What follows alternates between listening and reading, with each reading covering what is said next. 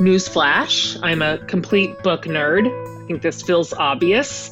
Fiction, nonfiction, doesn't matter. I love books. I've always loved books. So, like any book nerd who happens to be an Enneagram 3, I decided to launch my very own book club, right? That's what happens. So, the Jen Hatmaker Book Club is just shy of one year old. And listen, it has been one of my greatest joys. Every single month, I get to send you a box of goodies and connect you with some of my tip top favorite books I've ever read. And then we get to talk about them. And then we get to hear directly from the book's author because I get to talk to them in a dedicated podcast, which is just the coolest. This book club is kind of my dream come true and packed with goodness. If you haven't checked it out yet, our community is amazing. Like it's just the most amazing community. I could go on and on and on about all the awesome inside our community, but hit up jenhatmakerbookclub.com and just join us. This book club doesn't just sit around drink wine. We do that. But this book club actually reads the book and has incredible, robust discussions around it. We do deep dives with the book's author and oh my gosh all the little subgroups the the chapters the jen hatmaker book club communities literally all around the united states are just vibrant i mean they just turn up Okay, so back to those book club podcasts. So usually these podcasts with the book's author are available exclusively to members. That's one of the perks. But today, with their permission, I thought I'd bend the rules a bit because one, I'm the boss, and two, this is a discussion I absolutely want everyone to hear because I think it'll serve you so greatly. And that's what I'm doing here. That's what I'm here for. So, for the month of April, our book in the Jen Hatmaker Book Club was, you guessed it, my new book. It was Fierce, Free, and Full of Fire. And since I did not want to talk to my own self about my own book, interview myself, which would be strange, I decided to talk about this book, Darling of Mine, with the very mm. women who lived every single one of these stories along with me. I mean, going way back. And these are my best friends, Jenny and Shauna and Trina if you've read Fierce, you 100% recognize their names because they're all over the pages of this book and have been in all my books. And I really couldn't think of anybody that I'd rather share with you than my best friends and what we've discovered together and how we've walked these ideas and roads together, what we've all learned, how we've all grown. I love these girls, Obby, uh, and you will too. So I am so happy and delighted to share my Jen Hatmaker book club conversation about Fierce, Free, and Full of Fire with my beloved friends, Jenny, Shauna, and Trina. Please enjoy. Well, hi, here we are. We are all on a recording for a podcast. Cheers. Cheers. Cheers. Cheers. now, we should be fairly practiced at this because we've been doing group Zooms basically every Sunday night and then some more. So we've had rehearsal it's just that this one's recorded and people are going to listen to it. So everybody knows who you guys are because I write about the three of you so much. Like, so first of all, thank you for the content and the material. Um, second of all, let's do like a little round table real quick. So people who are watching can put a name with the face and people who are listening can put a name with the voice. Just kind of, if you'll just say like, this is who I am. This is kind of my deal. Like, this is my family and my people, and how long we've been friends, and whatever else you want to say. Okay, so my name is Jenny. My hair is brown. I have two grown kids that are like 24 and 26, I think, and they're both married, and that's super fun having adult children. I love them. And so me and my husband live real close to downtown Buda, real close to Jen and Shauna. Like we can walk there to all the fun places. Well, I mean, right now we can only walk by them. We can't go in them. And I met Jen when she moved to Corpus. I used to live in Corpus before she drug us all to Austin. So we get to hear about that in her book. So yeah, she was, were you 22? I think I was 24. Gavin was a born baby and I wasn't even pregnant with Sydney yet. So yeah, Gavin turned one when you were there and he's 22 now. Anyone that wants to know, I found out like within I think a couple of weeks after I knew you, I asked you if you did your lips. Not a couple of weeks. Incorrect memory. First meeting. well, it was it was a dinner at my house with just us. But anyways, every time I see you now, I'm like, has she been lying to me all these years? so, anyways, just for the people to know, those are her real lips. Okay, it's for the people to know what Jenny really said to me. This is the first time I'd ever even known them. Like I could barely even remember what their names were. I was still trying to remember what the names are. And we're playing cards or something, or we're sitting over dinner. I am 24 years old. Like I just came out of college. And she's like, just staring at me and goes, Have you had a nose job? And I was like, No. she stared for like one more beat. Lip implants. I'm like, Well, this is how this is going to go. Also, work wise, just give a quick high level of sort of your work Okay, history. so I have been a, a realtor since I graduated from college. My major was real estate. Like, who even knew that was a thing? So I've been a realtor since I was 22, and I'm still a realtor, and I like it. But me and Shauna started a like decorating business, and I love it because I like tearing things up, putting things back together. I like to tie a bow on things. So Yeah, it's been super Yep. fun. that was really just my way to get to you guys to talk about your business. Thank you. Um, okay, perfect. Okay, how about you, Train? Because we're next. Okay, so yeah, we've known each other since you moved to Austin. So yeah, right after you had baby Sydney, I think. Are we at the 20 year mark? That's a long, long This time. But yes, three kids. Jen and I spent a lot of time together in the trenches as pastors' wives back in the day. So we had littles and we spent a lot of time together when the husbands were always gone. And that's kind of how we gelled. I kicked Jen into women's ministry. So all of her fame is due to me. That's Thank not a lie. Thank you very much. All the credit, all the all the accolades are for me, obviously. Mhm. You're You fierce. drug me into the world of women because up until that point, we were just working with students. And you're like, look, nobody else is at this church. I need you to like lead a group. I'm like, I'm afraid of women. I don't understand how to talk to women. Um, Women like adult people? What? mhm. Yeah. And that very first Bible study was at Lynn's house. And I just was so over the moon. I'm like, look at this. It's grown-ups and they talk about grown-up things. And I am never going back and I'm never getting on a middle school bus for the rest of my life. for another ski trip. I want to interject here that I did not think that was going to work out for you. I believe you. I had only known you in the youth ministry space, and it was going really well. When you told me you were going to start doing women, I'm like, oh no, that's not her lane. I'll give it a year. Let's see how she does. Let's see if she I kicks know. over her own feet. Okay, so talk about your family, Trine. Oh, yes. So I have almost three adult children. So two adult daughters, 25 and 23, and then one more hanging on in high school. RIP seniors who have no senior year. So sad about that. He's my last one at home, meaning we're all at home, quarantine 2020. So two girls and a boy, loving the lives that they live. One is a scientist, one is a nurse. And then again, let's let's get the last one out. He can do it. Please, Go. Lord. Just shoving those seniors over the finish line. Me and Trina have like just a running daily text of like, is this going to work? Are they going to make it? Are we going to make it? Okay, yay. And how about you, Sean? I'm Shauna. I have four kids. My oldest son is married, and that is such a fun time to have a, like Jenny said, the adding into the extra awesome person. And then I have a daughter that's also an adult. And then I have an adopted son who's in the army.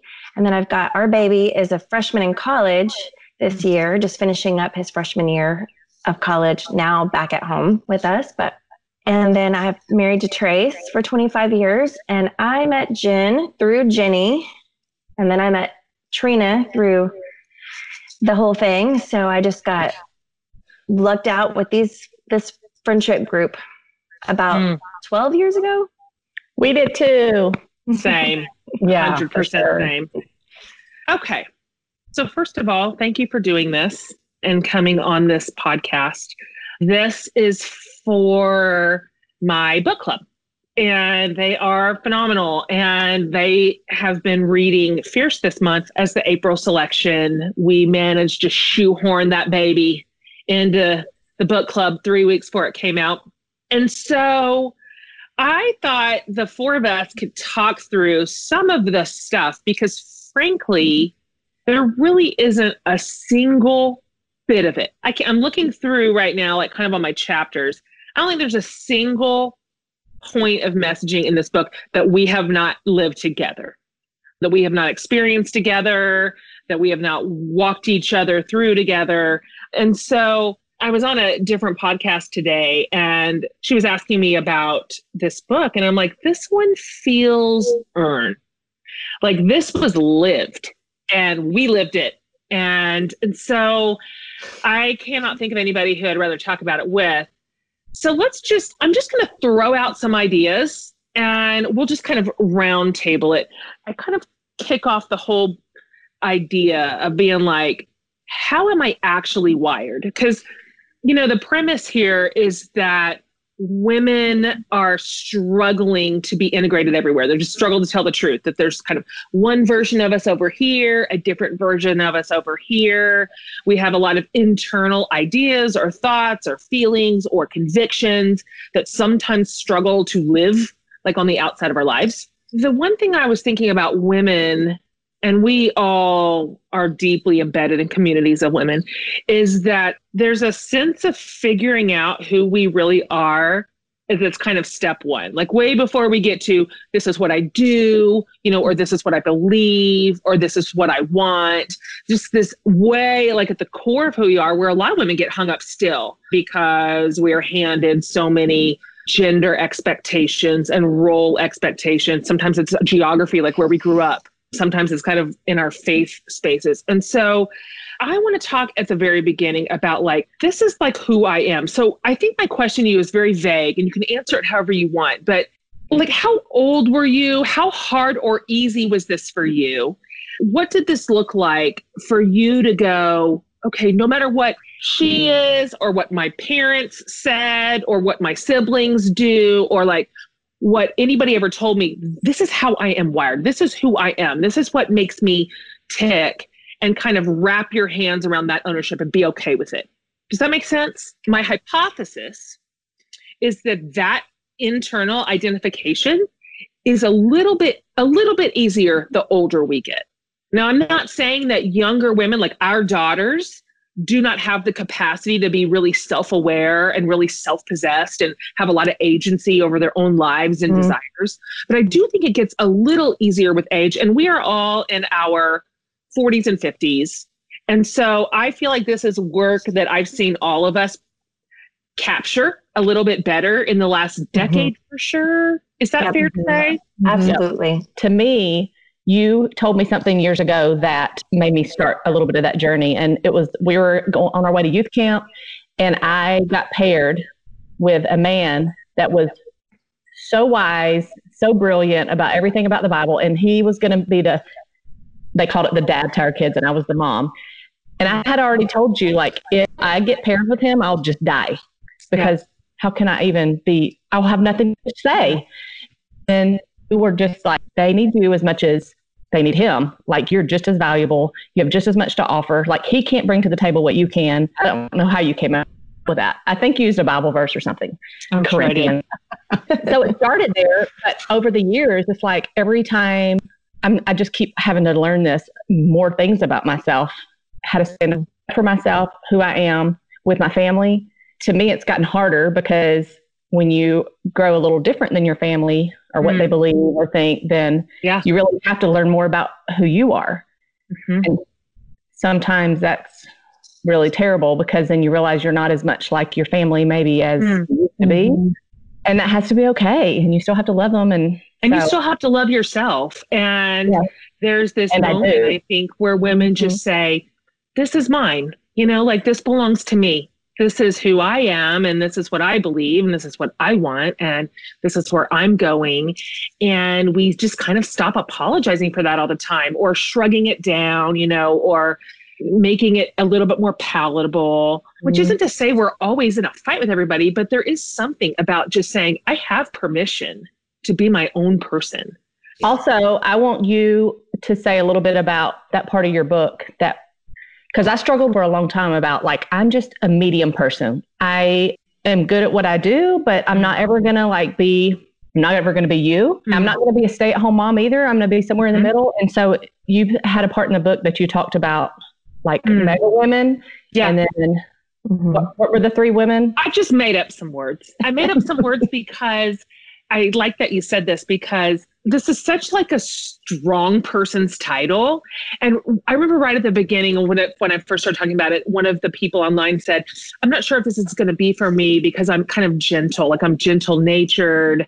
I don't feel like this big, mega powerful." And I was really quick to say, this is not a guide to becoming like the loudest trumpet in the band. It's not a guide of self improvement. It's more like self discovery. And so Mhm. some women are, their correct capacity is gentle and it is subtle and it is tender hearted. And that's Mhm. exactly who they should be in the world. I think all of us probably, I can think of times when I definitely have been told to be less. Uh, virtually every woman knows that spot. Right. Yeah. You don't get this many opinions, you don't get this much space. But a lot of women are also told be more. You know, like you're not enough and you should be louder and you should Mhm. claim more. And so I think what really is more, I'm not interested in that conversation, but what's meaningful is like, how are you wired? Like, what capacity do you feel? I called it mega, mezzo, and modest. It was just made Right. up, and I love alliteration. If you cannot Yes. tell, if you cannot tell. And my last book was called Of Mess and Moxie. I just like all the letters to be the same. And so I think rather than women ratcheting up or down the levels to fit whatever the room is asking of them, there's some really important internal work to do to go, oh no, this is how I am. This is who Mhm. I am. This is how much room I'm designed to take up, and I'm going to take it. And I Uh, still bring something to the table. Oh my gosh. Can you imagine if every woman in the world had a mega personality? What a nightmare. we, what a mess, you know? Or that's right. Like ev- we need every kind of personality, every kind of woman. What about the other two of you? Like, or if there was even like a specific moment where you're like, I'm going to kind of stake my own territory. It's not going to be necessarily with expectations put on me, but just what is true, like for me and of me. I was thinking, I, I wonder if it's almost a remembering sometimes, because as we've gone through our lives, you know, you have many different versions of yourself. you have the go get 'em 20 something, you know everything. You have the 30 something. I've, I just had my kids. Yeah. What is happening? I don't know what is what in the world's going on. 40s, you're starting to kind of see some light. Maybe you're you failed at a few things, and then you're trying something else. So you start to learn what you're not good at, which I think is mm-hmm. Just as valuable, if not more valuable, than knowing what you're really good at. Sometimes I think to myself, there's a little Trina had some, let's call it Moxie. Let's go back to Moxie. But she had mm-hmm. some stuff that sometimes I got something happened maybe, or I, I it got beat out of me somewhere. Yeah. Just from a meeting that went bad or a, a conversation that seemed strange. But the root of me is back there, you know? And so I feel like the journey sort of is like re remembering, trying to remember who you really are at the root of yourself and not based on the influence of other people. There's good and bad, right? But there's part of us that sometimes will hesitate to do something or say something because you've been burned in the past, Mm. but you feel very strongly about it, but now you won't say anything. Speaking for mm-hmm. myself, of course, but Yep. I sometimes I'm like, I, I just need to remember who I really was and am because that's who I'm at. That's who I am. So just say what you're thinking and don't worry about it. Totally. It's a remembering for me, a re remembering. Mm-hmm. Yeah, I like that because it's true. There was a moment when we were younger before we had a really solid grasp of expectations and gender roles and limitations, and we were still pretty innocent in the world. And I bet for every single one of us, we can uplink the best parts of ourselves to how we were like we were six. You know, that's who we were, that's who we are. And I think if you have kids, you can see your own children, especially those of us with adult children. I remember their tendencies at four and five that are still a challenge or they're still driving me crazy. The root of that person is still there. So Like the very Mhm. root of that person that we, we've watched grow up I can see glimmers of it as they've grown. And I'm like, right. not a shock that you're responding to that that way. Totally. For sure.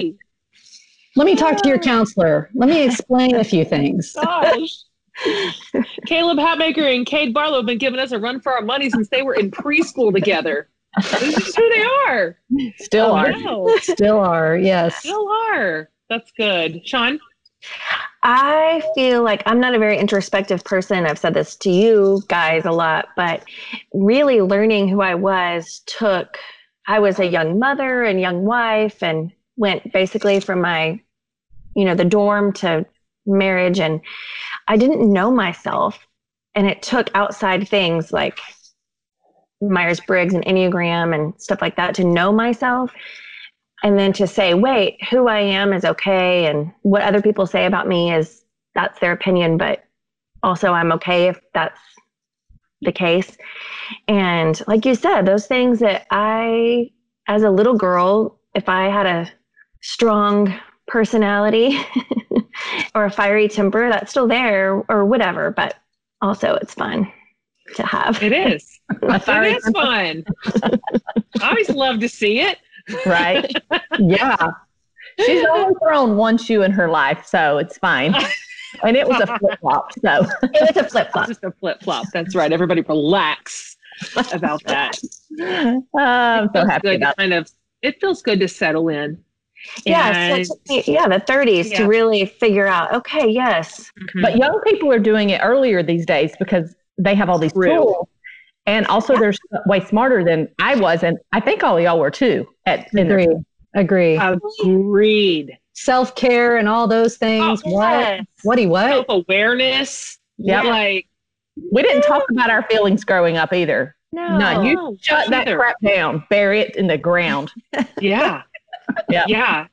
I know exactly. I I was having this conversation with another woman, and um, you know, I was saying I wish that somebody would have taught me this stuff when I was 20. I wish I would have even heard it. Like I didn't, I wouldn't have even known what this stuff was. I wouldn't have right. even had access to it.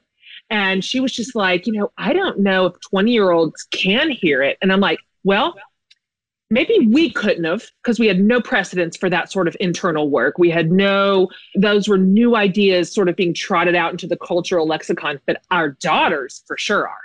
Mm-hmm. Like Absolutely. we can put these ideas in the hands of our 20 year old daughters, our 20 something daughters, and they're already yeah. halfway down the road. Yeah, yeah. Um, which is exciting. I love that. I mm-hmm. I love that some of the work that we're doing in our 40s and 50s is going to fast forward this for our daughters because they're ready sooner. I'm always so impressed with them. My kids did the Enneagram test before even I did. I don't know if yours mm-hmm. same for y'all. mm-hmm yeah and it's yep. great like it it's making for healthy relationships for them and, and really just what i even yes. care more so is like healthier adults that they have mm-hmm. a real mm-hmm. sense of who they are and where they're going guys two months ago who would have thought one of the greatest acts of love would be to wear a cloth mask when we go out right so, look, if you need the hookup for quality cloth masks and want to support a small business, you have to check out Aspen Lane. They're a baby and gift company in Denver, and they've shifted their business to meet a need and to keep their 12 seamstresses employed. They now have washable cloth masks that meet CDC guidelines. And they've added that to the repertoire with prints and sizes perfect for adults and kids. They'll ship your order in 24 hours, and all orders over $25 ship free. My team uh, adores Aspen Lane owner Micah, and she's given away over 1,000 masks to local nonprofits and essential workers because that's what the good guys do, right? Aspen Lane is giving all of my listeners 10% off their order at shopaspenlane.com with the discount code for the love. So grab a few masks for your family and support a small business that is doing wonderful work for its community. So go to shopaspenlane.com and then use the discount code for the love at checkout. All right, back to our show. I want to talk about this because, oh, Lordy, I mean, we could talk about this for 100 years, but one of the ideas, so what I was exploring in Fierce is places where there is a, some sort of breach. There's something that's true on the inside and we struggle to live it on the outside, right? Or we're keeping it down, or it's secret, or we're pretending about it, or we're afraid to say what's true, we're afraid to admit something, we're all of that. And so, generally, in every area except the one we're about to talk about, it's there's something we have internally that we need to give permission to be true externally. But when it comes to like our bodies, it's the opposite. Like we are so mean inside about our outside body. You know, we are just the meanest, the absolute mm-hmm. meanest. And the whole body thing, like I'm just going to be honest. And I, I said it, so it's not a mystery, but this is the one area that I'm still like, I don't have it. Like I just mm-hmm. don't have it. And it makes me wonder if I am going to fight against my own container my entire life. And I don't want to. And it's easy for me to like get the cart before the horse when I think about our girls. When I'm like, oh, I would hate right. it if this is how my girls thought about their bodies. If this right. is the sort of abuse, essentially, that they put their bodies through to fit some idea that, of course, you and I, we knew when we were in elementary school how we were supposed to look and what was going to be mm-hmm. rewarded. So I just wonder if we can talk about the process to learn to love our bodies well. And, you know, my friend Hillary McBride, who I reference heavily in that chapter, she says, let's call our bodies a her, right? And a she. She's a part of us. That is, she's not like just some separate, horrible container walking our brains around. What have you learned? Or what have you struggled with? What feels like this is a place I've really gained some ground here, and this is a place that I still just like push up against this cultural conditioning that we've been given. There's nothing wrong with this. This is the message that we were meant to receive. We've been hearing it since we were three years old. Mm-hmm. And so it's not as if we invented it or something's malfunctioning in our brain. It's just that mm-hmm. we're targeted for a message and we got it. So, how do we unravel this? How do we do better? How can we make peace with the inside and the outside? So I was sitting here just thinking about it when you were saying that and thinking, I don't really have this problem because sometimes I'm real chubby and I feel like, well, I don't look that bad. But as you were saying that, I remembered how I hate, I don't feel very sexual when I'm at my worst. And so my sex life is not as good and all the things. So, I mean, maybe I do have a problem. I don't know. Think about how hard and with such aggression we have pushed our bodies to be smaller. Like yeah. how much we denied ourselves, how much we withhold, and just I spend a lot of mental energy on my on my body, like more than I'd like to admit. Mm-hmm. Is how often I'm thinking about what I look like and mm-hmm. how my clothes fit and how I wished I looked and how other people look. I don't have victory in this one yet.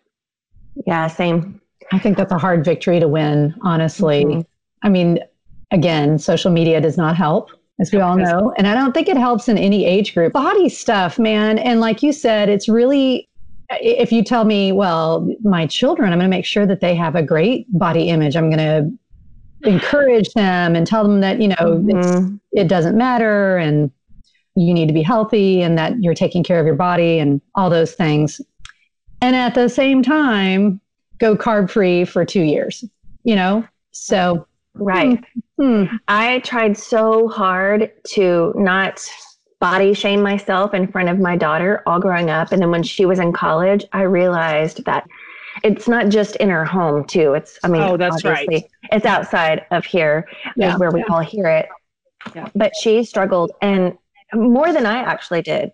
I mean, and that was really hard because I look at her body and I'm like, oh, girl, it's perfect. Totally. So if I would just tell myself, oh, girl, what you've got is still perfect, the way I would tell y'all, I mean, why right. don't we treat our own bodies the way, exactly. like, why don't we tell ourselves what I would tell all of y'all? Like, yeah, I love exactly. y'all more than I love my own body. That, huh? See what we do there? Because I look mm-hmm. at y'all and I think, awesome. Look at all the babies you've birthed. Look at all the fun we have look at, you know, and then with myself, I'm like, oh, if only I could. I know. Or if only I would have. But I know. That's a great way to frame it up, Shauna, because I am just as generous to other women as I am to my daughters. And I mean it. Yes, Like- absolutely. It does help me. It has really served me. Hillary taught me about one year ago. I had her on the podcast. I don't know if you guys listened to that episode, but like, she's a doctor, she's a therapist. And she's like got this presence, like the kind where you just want to like lean into her bosom. You know what I mean? like that's how her voice sounds. And when she started talking about the she her paradigm, I was like, what? I just not used to hearing women talk about their bodies like that in a way Right. that is gentle and generous and charitable and kind. And when she made me like go through this list of everything my body has done for me, everywhere she has taken me, every Mhm. good thing she has Yeah. helped me experience, like I could just cry my eyes out. Like, why am I so mean to this poor body? And it's weird because I think Trina, you just mentioned social media, which has given us this really narrow, very, very, very narrow percentage of beauty, which is the type of beauty that's celebrated right now, like at this moment in time in our culture. Mhm. It'll change. It's, it's changed all throughout history, but we see too much of it now. Mm-hmm. Like back in the day, Yeah. we would have rarely seen that 1% person walking around. Yeah. There would just be like a normal sampling of women. And now I just think we see too much of that and it has corroded our idea of what is feasible, like what's Mhm. reasonable. Yeah. I, I'm not going to be 130 pounds ever again for the rest of my life. Why do I keep saying that number? I don't know. I I'd love to see women have some recovery on this conversation in a way that we're not held hostage to this anymore. I think it's just going to take women doing that for other women, though, because I think for the most part, men are like, I love the way your body looks. So I feel like we have to start with each other and saying, I love how your body looks. And not be like jealous, but just generous. Because I do. I, you know, I don't know. Yeah, I think that's great. I think that's a good way to think about it. 'Cause, yeah, because you're right. The the men are like, yay, yay to all Mhm. the bodies. Yes. Check mark. Uh, so true. And we can't wait for the beauty industry to do it because they're counting on us to hate ourselves. It's a billion dollar industry for a reason. Mhm. So let's not wait on them to tell us how to be healthy either, because a lot of that messaging is still just horrible body image culture packaged as diet culture. You know, Right. it's no better. As or wrinkles. Yep. I mean, you know, especially on video chats. right? I Yeah. see no wrinkles on any of us at video chat. I know. That's You because know, we Jen- put bright lights yeah exactly. You know the i would the one thing i was thinking about in terms of body image too is i struggled with panic or like in my 30s and 40s which you and i went through and really got frustrated with how my body reacted to really an emotional mental state that i had gotten myself into. But then when you go through counseling and learn about it and do a lot more reading and try to figure out what in the world is going on. I made friends with it. Anyway, my point is once you start learning how your body's reacting, your body is doing the work. You know, it's it's Mhm. reacting to protect you. And so with regards to panic, you're getting worked up, your heart's racing, you're sweating, your body's working to get you back into a calm state, but you have to go through that period where you're feeling horrible to finally get back there, right? Mhm. What it really taught me is that our bodies are constantly taking care of us all the time, all the time. And especially through the panic period that I had in my life, you know, it was working really hard. I had to come to peace with that. And there was sort of a moment where I was like, my body is doing what it's supposed to do. It's responding to what it thinks is a major threat to my Sure. life. And it's doing exactly what it is meant to do. And so stop being so angry with the body. I would get really angry and irritated that I might get stressed and panicky. And once I finally accepted that and kind of came to peace with that's your body's response. And actually, at the end of this, you're going to feel better and there's going to be a flood of endorphins and you're going to be Mm. much, much calmer at the end of this, at this episode. I was so much better. And I think that Mhm. can carry over into a lot of spaces where you can say your body is working very hard for you every day. Uh, we'll put it through so many things, the stress of work, Totally. and it's constantly trying to get you back to feeling calm and, and carefree. the extra weight, the extra things that we are bothered by, it's also protecting you in some ways. It's I kind of feel like sometimes we're putting on a little blanket when I've got some little extra weight. Keep me nice and warm. Keeping me nice and warm. That's if we lived in the north again, you know, that would be your nice winter blanket. like you're hibernating. A I'm hibernating. I just think that our bodies, and I think you talked about this, your body's doing a lot of stuff. It's taking care of a lot of stuff, and we're just taking it for granted. When you have food poisoning, guess what, man? Your body takes care of that. That's right. You know, when we're having babies, it is working really hard. So, I mean, it's take an anatomy class, figure out what, what it is that your body is doing. And man, it's quite amazing. You know, it's pretty amazing. It's so helpful. Yeah. It's so helpful to remember that, like, at all times, 100% of the time. So, whatever's happening in a room, there's always weird alliances. This person's for you. This person's suspicious of you. This person wants something from you. This person's going to manipulate you. But your body, like my body, in any room, in any moment, in any scenario, 100% team Jen. 100%. like that's Yeah. the one person on my entire side in every scenario. So Yeah. when she gives me alarms, like, "Whoop, you're not safe," that's her looking out for me. And I think that's a wonderful way to like reimagine our thoughts toward our bodies. And I'm still working. I hope that when we have this conversation in a few years, I will be further down the road than I feel right now on that really hard conversation. And I hope our daughters don't have to battle it. Yeah. I hope they don't even know what we're I talking know. about. I hope they're I like, know. why are our moms like this? One of my greatest joys is getting up before everyone else and having just a few quiet moments with my coffee. That is like sacred space to me. Uh, you coffee lovers probably understand. So I'm thrilled to tell you about a brand new sponsor who's making all of our coffee drinking dreams come true. And it's called Camano Island Coffee.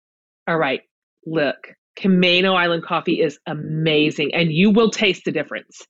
They use, first of all, USDA organic beans.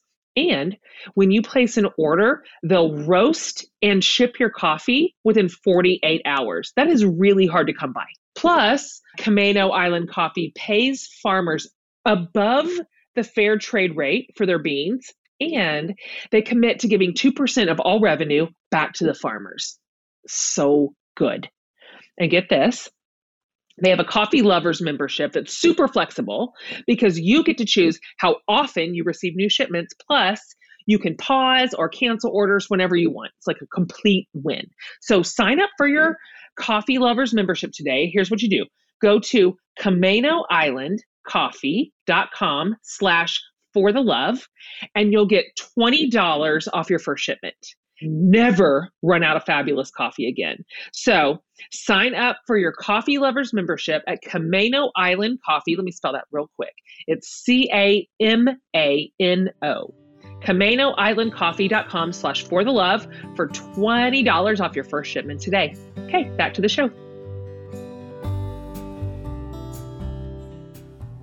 I want to talk about this for a second because one of the portions in Fierce discusses connection and how like deeply it matters to just being a human person. Mm. It's almost well, it is the number one factor, like the number one indicator to how well we are thriving or how poorly we are thriving. There's other factors that matter, but stable and flourishing relationships are the biggest one. I cited something where researchers said that connected relationships have a bigger impact on our lifespan than obesity and drinking and smoking combined. Wow. So if we are lonely, we are more likely to die 30% earlier. Like Oh. it's a big deal. Like this is a huge Yep. deal. And so I think women have a lot of shame and sadness around loneliness. For sure. And I've noticed in the community of readers that is reading Fierce right now, this is hitting a nerve. And so, can we talk a little bit about connection and times where we feel like, yes, that I'm flourishing inside of it, and times when we haven't, and the difference we've discovered, and then even what it has taken to create and develop this level of friendship because we have seen some miles together. I don't think there's a single thing you guys don't know. it, I don't think there's anything in the whole world that you don't know. So just knowing that this is a spot where some women just feel deeply sad and they don't know what to do and they don't know how to create it or they've been burned and they're afraid to try again. Just any sort of wisdom you have to say about your experience with healthy relationships and tight connections and and friendships and all of it. Who is real good at it? Mostly me and Shauna are the best at it. when crap goes down, we t- say it right away. You do. Jen, you like to hang on to it for a couple of days, sometimes That's by true. yourself. That's and true. Feel the sadness. Trina likes to just try to bury it first, like in the ground, Yes. True. not ask for Yeah. help. Nope. no, she Nope, rejects nope, nope. it. She rejects I reject accusation. all that help. And she has the community for it, but she's like, I'll just like, no one has time for this. Yeah. And I think that's actually what a lot of people say. Yeah. Like nobody has time for not just what's going wrong or what's hard for me, but me, period. Like nobody has time for a friend. Nobody Yeah. has time for a new relationship or time together because it takes time. Like, isn't that the secret sauce? Like Yep. time together? Yes.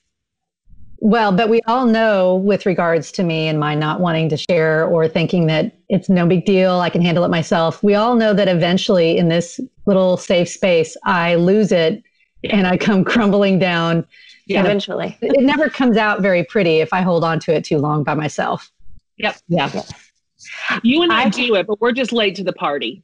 It Yes. us- It just give me a minute. I get I just uh-huh. need a minute with it. Jenny's always like, I'm not going to say anything. Totally. I'm just going to just not going to say anything. Uh-huh. And then she's at the place with us for five minutes and she just like says it all out. And I was like, of the time. remember when you said you weren't going to say anything? Yeah. And she was like, you know, I can't ever not. This is also not even just with us, but I could be like in a Bible study with 30 women. And I told Sean, I would tell Sean on the way there, like, this is what I'm struggling with, but I can't share this with the group. It's too emotional for me. And then there I am. I can't help it. I cannot help it. Uh, Yeah, it's so good though, Jenny. The result of that in your life that I see is that because you are so transparent and not afraid to be vulnerable, we know how vulnerability works. We're afraid of it, afraid it's going to push people away, but it actually draws people in. Yeah. And so, because of that, you have so many women who are drawn to you because Sure. they see you tell the truth so often and with such like authenticity that they think, oh, that's a person I can trust. I don't have to hide from her. I don't have to pretend nice. around her. And so you're like dripping, dripping with women. I mean, Mhm. some of them are like 22. And True. you know they they flock to you, and they're in your house all the time. And it is because you're always creating places for people to belong, but it is also because you tell the truth inside of relationships, and that makes people feel not just trusted, but it makes them feel Mhm. safe. It's just so true that everybody has hard things. Mm-hmm. So, like, you know, we're all secretly always looking around, like, who can I trust? You know, Yeah. who would be That is really hard. I mean, I have trust issues and I was pretty lonely in my 20s and early 30s. And then I finally was like, I've got to just put myself out there. And when I did, that's when I really found that what you're saying, people also were letting me in. When I was letting people in, they were letting me in. And that's just, it's, I've never gone back from that. I mean, with some people, I do keep myself We met you on this side of that. And so I'm mm-hmm. shocked, you know, that you didn't have more friends, that you were so Right. lonely. And I had already had Private. friends that I was close with, but I, yes, like when you said people, when they're burned by people or betrayed, I mean, that's just so hard. You feel like, who can I trust? And So, then- what was it, Shauna? Because I think you're saying something important that a lot of people are experiencing right now, which is they've had some really bad false starts, or they've been really hurt inside of an important relationship, or they've tried a friendship and it went sideways, or whatever. And you've had some of those experiences. Can you pinpoint what it was, either in you, or what was it that made you finally say, I'm going to give this a try, instead of just kind of stay super safe and protected, which you could have? like inside just your little family unit and your Mhm. marriage Mhm. like what was it that made you go i'm going to like open myself up to these strangers essentially Um, first of all, I think we're just all craving. I think you said in the book, we're all craving this connection. And so, you know, my husband and I both were just, we had friends in our 20s, but no one we could just always be our 100% ourselves with. And I graduated college in my early 30s. I kind of went back to school. And after that is when I said, I'm going to give some things a chance. I'm going to put myself out there in a real mm-hmm. way with people and take a chance, take a chance, take a chance on mm-hmm. me. I took a chance yeah. on me. And mm-hmm. I have made some of my very best friends since that point, and it's changed my life. That's good. It's never too late. Yeah, yeah that's right. To go back to school or to meet your best friends, either thing. that's right. True. Anything to add, Train? Watching each of us in our own lane and doing what you're supposed to be doing is awesome and something to be celebrated. I'm not trying to be, you know, I, again, this is the benefit of trying to figure out how you are, who you are, and what you're good at and what you're not good at. You can recognize, you know, the things that you were meant to do. Then that friendship that you have, you're celebrating that friendship mm-hmm. completely genuinely because you're proud and happy for what they're doing. Right. Yeah, so real. Yep. Yeah, I think that sense of friends who are just so for each other is yeah. special.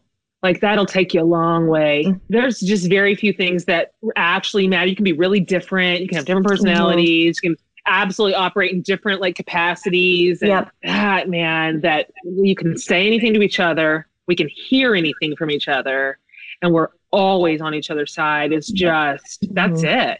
Like also, that is it. That's life force for me. Mm-hmm. Yeah.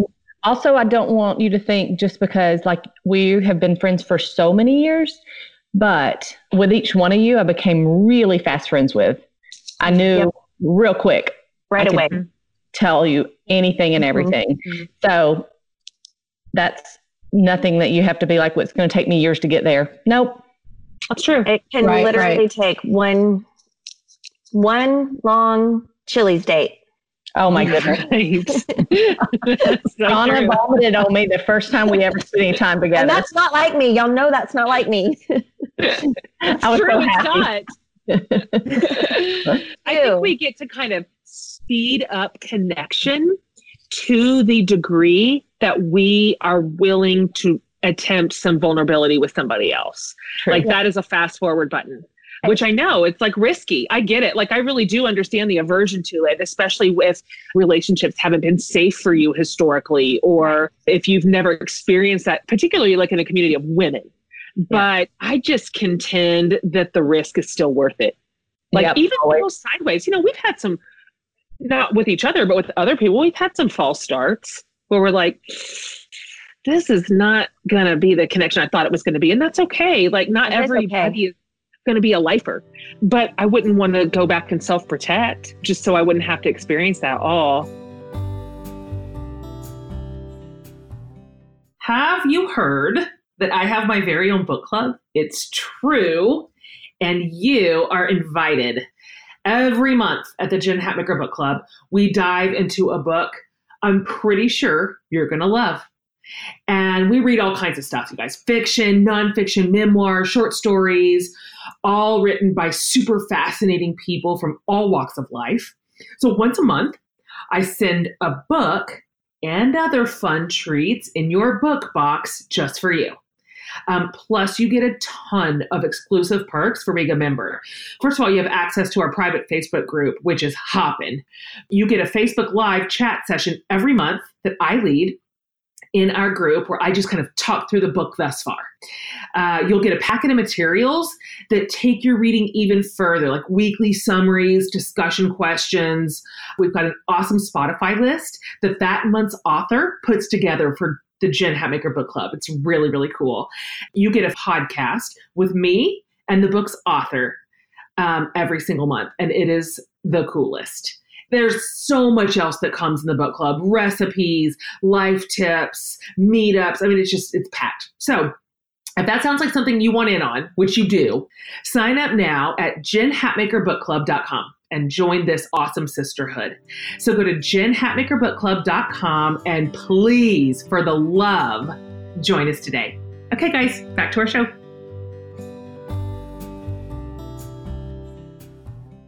I want to talk about this while we still have time. Trina kind of alluded to this, and I feel like this is something I really want to hear you guys talk about. Again, this is a real shared growth point between the four of us. And there's one whole section in Fierce under the umbrella of called What I Believe. Again, you know, like with this whole idea of internal tension or questions or struggle that we feel afraid to voice, I find that to be a real common theme inside a lot of faith communities because certain questions are not rewarded or, in fact, they're punished or diverging ideas are incredibly dangerous. They will endanger your sense of belonging, not your sense yeah. of belonging, your belonging. It can be mm-hmm. removed. One of the chapters is called I Believe in Spiritual Curiosity. And this is something I feel like I've only learned in my 40s, to be honest. Well, 30s at some point, but in earnest in my 40s, that spiritual curiosity is a wonderful thing and something to be regarded in high esteem, not in low esteem. And so I wonder if there's anything that you can talk about. What has your high level faith process looked like? Let's just say in the last 10 or 15 years. What has changed for you, or what have you learned, or what meant something to you as you kind of gave yourselves permission to evolve spiritually? I think so many people, if they do say, Oh, I don't believe that, or I believe this differently, they're like, Okay, well, bye. But I feel like I have the freedom to say, in, in my community, in my church, I don't agree with you or maybe I was ahead of you or behind you or whatever in a certain way of thinking. And it was still okay. It's just us all thinking that it's a process and a journey and not just like hard and fast, yes or no, black and white. Mm-hmm. That's been really helpful for me spiritually, mm-hmm. just to know that not everyone has it right every time. And right. Well, you said 10 years ago, and it's been 11 years since we moved here, or maybe 12. 12. Plant Austin New Church. Yeah. Mm-hmm. So if we could say the last 12 years, how have you changed? It's been 1 million. I mean, because I came from a very, me and Trey moved here to plant Austin New Church, and we were in a very conservative Baptist church, and we knew all the answers.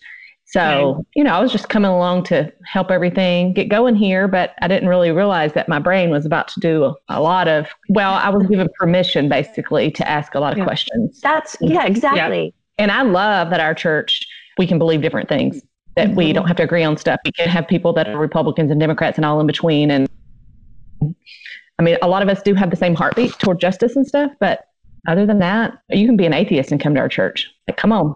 I think I have a lot of readers and women in my community who are somewhere near the beginning of that process of just understanding that they even have permission to ask hard questions of mm-hmm. maybe the mm-hmm. faith they were handed as a kid right. or the structures that they grew up in or what so, their husbands believe what their husbands believe, what their parents believe, or maybe they come from no belief and they're just mm-hmm. wondering if there's a place for them too, like inside of a faith community.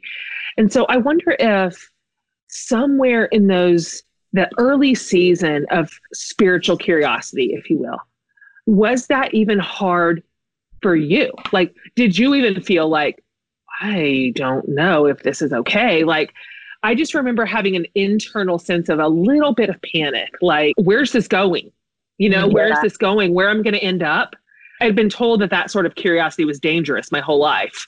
And so mm-hmm. that message was deeply internalized. And so I wonder if you guys can talk about those early first steps when you're like, very first, like just beginning to reimagine an idea or a doctrine or a position or just whatever. I I come at this from a kind of a different space. You know, I grew up Lutheran, became Catholic, went to a Catholic university, got married in a Catholic church, fell away from a Catholic church when we felt like a priest couldn't really help us with our marriage.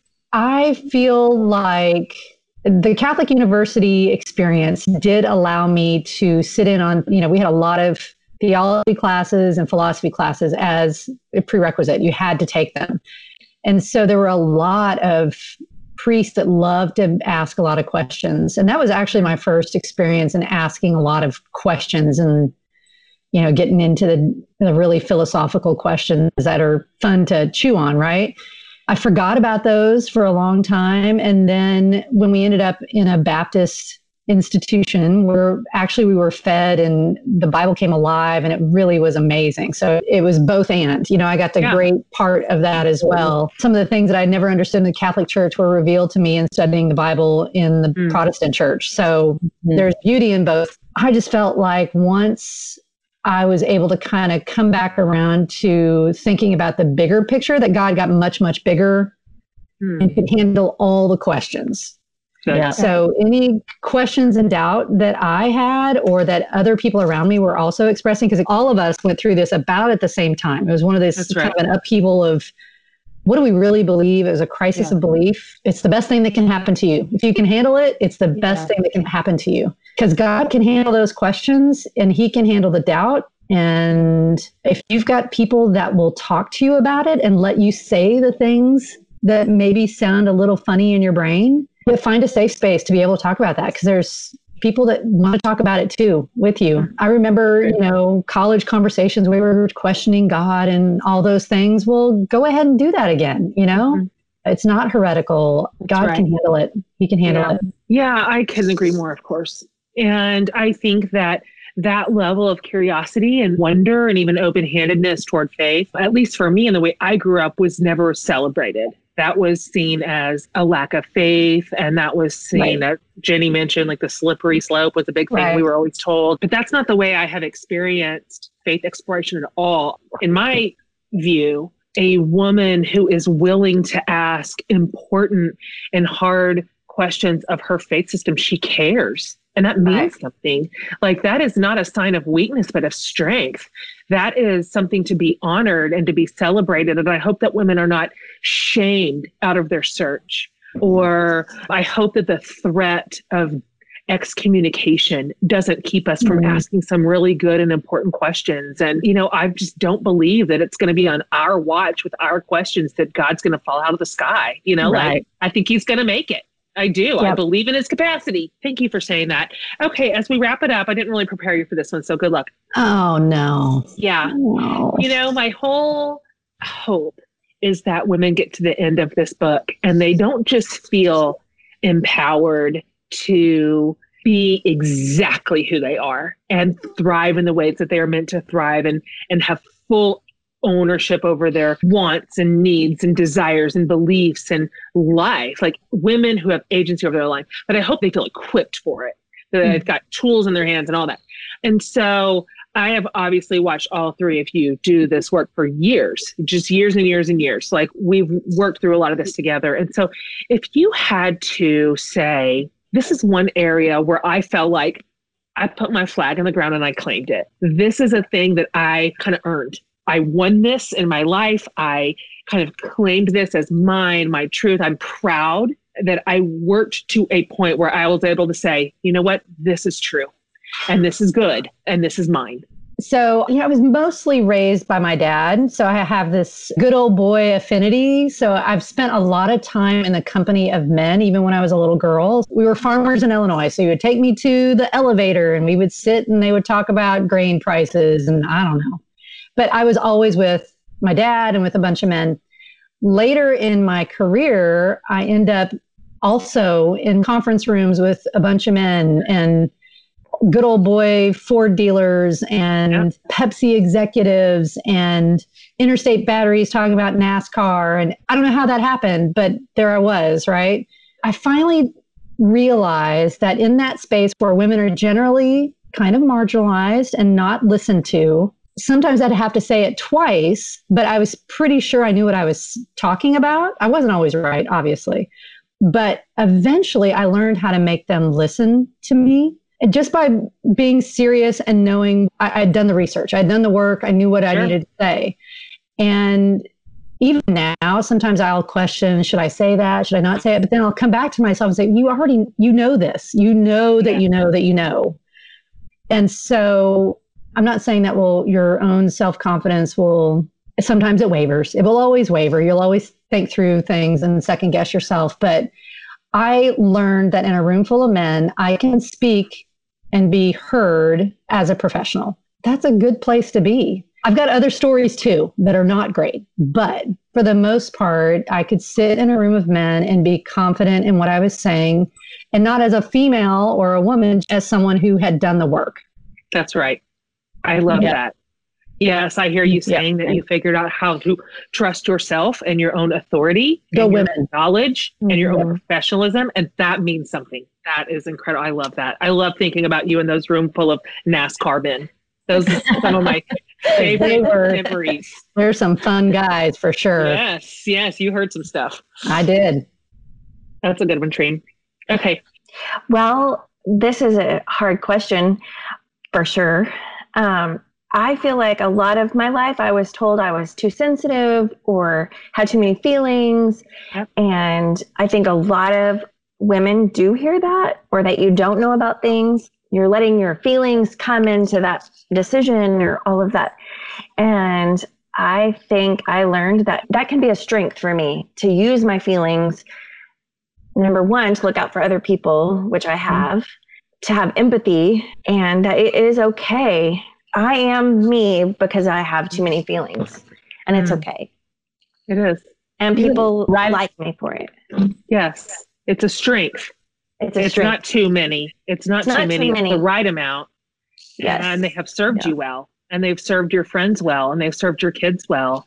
and I have to trust them. Trust Yes, my own right. feelings. Like you said about trusting your own Yep.